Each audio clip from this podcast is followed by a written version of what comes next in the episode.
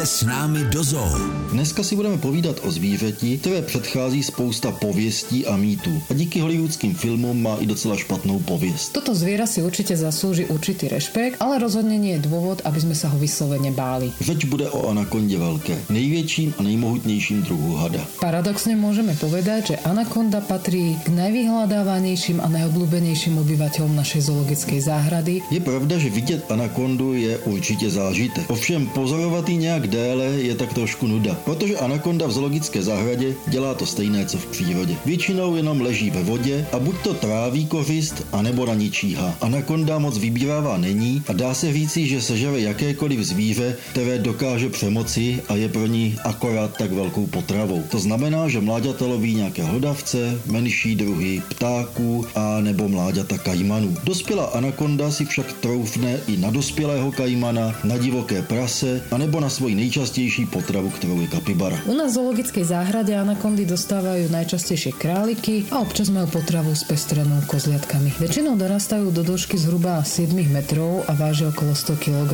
Najväčšia anakonda sveta, o ktorej sa vie, tak bola ulovená a tá merala zhruba 8,5 metra a vážila niečo okolo 200 kg.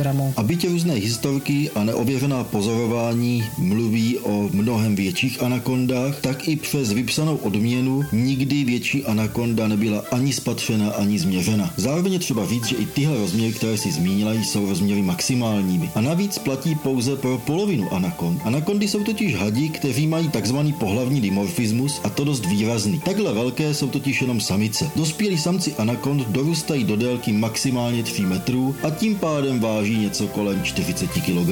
Ak by ste chceli anakondu vidieť mimo našej zoologickej záhrady vo voľnej prírode, museli by ste sa za ňou vybrať do Južnej Ameriky, kde obýva hlavne oblasti povodia Amazonky a prípadne Orinoka. Takže aj keď sa vyskytuje v rôznych tropických pralesoch a bažinatých oblastiach, tak je silne naviazaná na vodu, ktorej trávi väčšinu svojho času. Tento způsob života dal anakondě i její odborný název. Pochází z řečtiny a vyslovuje se eunektes, to znamená dobrý plavec. Anakondy patří mezi hroznýšovité hady a také mezi škrtiče. Taká anakonda by však určite nikdy nezískala titul Matka roku. Anakonda je gravidná niekoľko mesiacov a následne rodí živé mláďatá a v jednom vrhu ich je zhruba 30. Malé anakondy pri narodení majú zhruba 35 až 70 cm a hneď od začiatku sa o seba musia postarať samé. Teď si možná sami pomyslíte, že anakondy opravdu nejsou nějak extrémně nebezpečná stvoření. Rozhodně je pravda, že na člověka anakondy neútočí sami od sebe. Na druhou stranu je však třeba říci, že v chovu v lidské péči jsou anakondy vždy